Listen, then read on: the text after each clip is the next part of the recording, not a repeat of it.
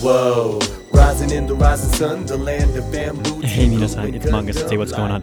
First off, thank you so much. Today, we actually passed, well, yesterday, we passed into the top 100 podcast for language overall. That includes Spanish, French, Italian, every other language that people want to learn, including English and Chinese for people learning any kind of language. We are now number 99. This is a major accomplishment for Manga Sensei and our team here, as well as for you. You're the people who make this all possible, and I really do appreciate all of the support that you're giving us as you do this and every other challenge. If you'd like to support us farther, please check out my book, The Manga Sensei 30 Day Challenge Field Guide. I know it's a mouthful, but it's actually really, really helpful for this challenge.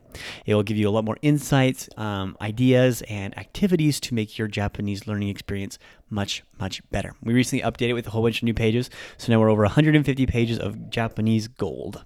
With that being said, let's talk about today's particle. So, the past couple days, we've gone over two alphabets, talked about predicates, and we've also talked about the first Japanese particle, wa. Now, was used to talk about the topic or the most important thing in the sentence. However, there is another particle that acts very, very similar to wa, and which we'll be using throughout this 30 day challenge, and that is the particle ga.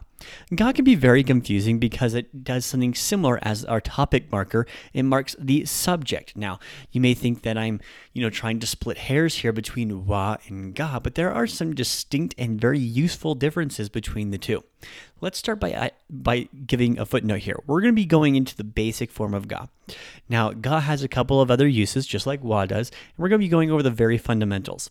There are some things that differentiate as we go farther into more advanced or intermediate level Japanese, but for now, all intents and purposes, it's important to know and see Japanese in its foundational level before we build it to that next level.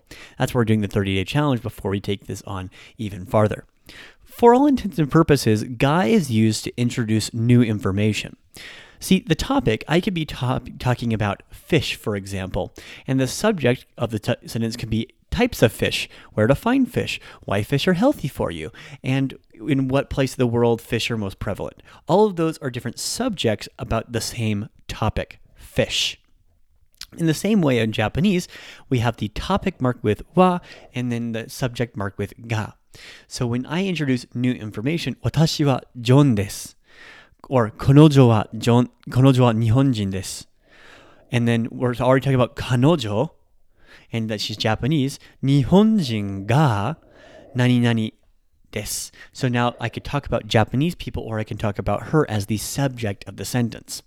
Also, ga is not used sorry, wa is not used with WH question words except for nan desu ka. Kore wa nan desu ka. Now, kore wa is marki, marking kore. However, na, naze kore ga arimasu ka would be a question with ga. Um, however, naze, doshite, doyate, doko, and etc. All of these are going to be working with ga.